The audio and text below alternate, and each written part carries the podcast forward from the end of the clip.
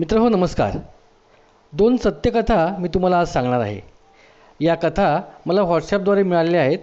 तुमच्यासाठी माझ्या आवाजात मी सांगतो आहे तुम्हाला त्या नक्कीच आवडतील. या कथा एकमेकांपेक्षा खूप वेगळ्या पण त्यात अनोखं असं नातं आहे. आपण जे आज काही वागतो करतो त्याचा पुढील पिढीवर काय परिणाम होतो या संबंधात या कथा आहेत. पहिली कथा. आपल्याला अल कॅपिनो माहीत असेलच. एकेकाळचा शिकागोचा सर्वात मोठा डॉन. त्याने अक्षरशः शिकागोवर राज्य केले आहे. दरोडे असो की खून किंवा जुगार किंवा ड्रग्ज सगळे गुन्हे अल कॅपिनोने केले होते. इझी आय डी असे टोपण नाव असणाऱ्या आणि कायद्याला वाटेल तसं वाकवू शकणाऱ्या वकिलाच्या मदतीने कायद्याच्या कचाट्यातून हा माणूस मात्र नेहमीच सुटत आला. या बदल्यात इजी आय डीला अल कॅपिनोने जबर पैसा मोठे घर वगैरे सगळं दिलं. इझी आय डीचं घर एखाद्या नगराएवढे मोठे होते. संपूर्ण सुरक्षा होती. नोकरदाकर देखील भरपूर होते दिमतीला या आय डीचा जीव मात्र एकुलत्या एका मुलामध्ये होता. गुन्हेगारी विश्वाचा एवढा मोठा वकील पण त्याने आपल्या मुलाला मात्र या सगळ्यापासून दूर ठेवले होते. सत्य असत्याची जाणीव करून दिली होती. आय डीला नेहमी वाटायचं की आपला मुलगा मोठा झाला की त्याला समाजात आदरयुक्त स्थान असावं. इतकी प्रचंड संपत्ती असून देखील आय डी मात्र आपल्या मुलाला न चांगले नाव देऊ शकत होता न चांगली उदाहरणे त्याच्यासमोर ठेवू शकत होता. एके दिवशी आय डीला ही घुसमट पेलवेना आणि त्याने अल कॅपिनोची साथ सोडण्याचा निर्णय घेतला. त्याला त्याची किंमत माहिती होती. अख्ख्या शिकागोवर राज्य करणाऱ्या डॉनच्या विरुद्ध तो उभा होता. पोलिसांना आणि कर अधिकाऱ्यांना. त्याने अल कॅपिनोविरुद्धची सगळी माहिती आणि पुरावेही दिले. परिणाम भीषण झाला. एका दिवशी भर रस्त्यात त्याची हत्या झाली. पण त्याने त्याच्या मुलासाठी मात्र एक उदाहरण निर्माण केले होते. सत्यासाठी जीवही जाऊ शकतो. मुलाला हे शिकवण्यासाठी त्याने सर्वोच्च बलिदान केले होते. पोलिसांना आय डीच्या खिशात एक चिठ्ठी मिळाली. त्यात म्हटलं होतं की मार्ग कठीण आहे पण अंतिम विजय हा सत्याचाच होतो.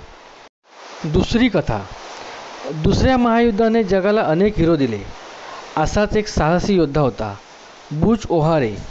फायटर पायलट असलेला बुच विमानवाहक युद्धनौकेवरती होता. या महायुद्धामध्ये.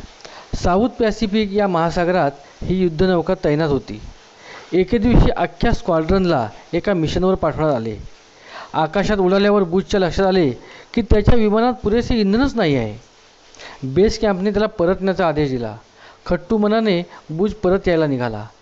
परत निघालेल्या बुजला रक्त गोठवणारे दृश्य दिसले. मोठं जपानी स्क्वाड्रन बुजच्या युद्धनौकेवरती चाल करून येत होतं. आणि त्यांचा हल्ला यशस्वी झाला तर बुजची युद्धनौका अक्षरशः बेचिराख होणार होती. कारण बचाव करायला नौकेवर एकही विमान नव्हते. या भयंकर संकटाचा सामना करायला जपानी स्क्वाड्रनशी लढणे हा एकच पर्याय बुशला सुचला. आणि तो बेभानपणे समोरून येणाऱ्या जपानी विमानांमध्ये घुसला. असेल नसेल तो सगळा दारुगोळा त्याने वापरून काही जपानी विमानांना घायाळ केले. दारुगोळा संपल्यावर विमानाचे पंख त्याने शस्त्र म्हणून वापरायला सुरुवात केली. जपानी स्क्वाड्रनची पाच विमाने त्यांनी पाडली होती आणि उरलेल्या जपानी स्क्वाड्रननी माघार घेतली.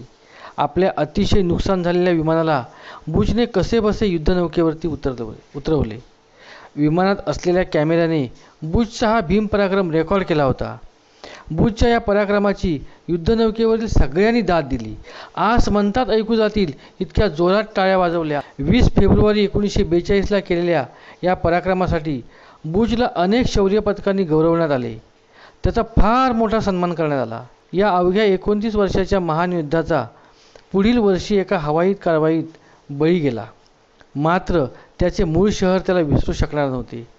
त्याच्या शहराने त्या शहरातील विमानतळाला त्याचे नाव दिले. आपण कधी शिकागोला गेलात तो ओहारे आंतरराष्ट्रीय विमानतळावर त्यांचा पुतळा बघा. टर्मिनल एक आणि दोनच्या मध्ये हा या वीराचा पुतळा आहे. आता तुम्ही म्हणाल या दोन कथांचा एकमेकांशी संबंध काय? तर बुच ओहारे हा इजी आय डीचा मुलगा होता. मित्र हो तुम्हाला काय वाटतं? इजी आय डीने दिलेलं बलिदान सार्थक झालं की नाही? याबद्दलचे मला आपले मत व्हॉट्सॲपद्वारे कळवा. माझा मोबाईल नंबर आहे अठ्ठ्याऐंशी शून्य पाच शून्य शून्य चाळीस एकतीस. माझं नाव नितीन कदम केळंबे तालुका लांजा जिल्हा रत्नागिरी. धन्यवाद.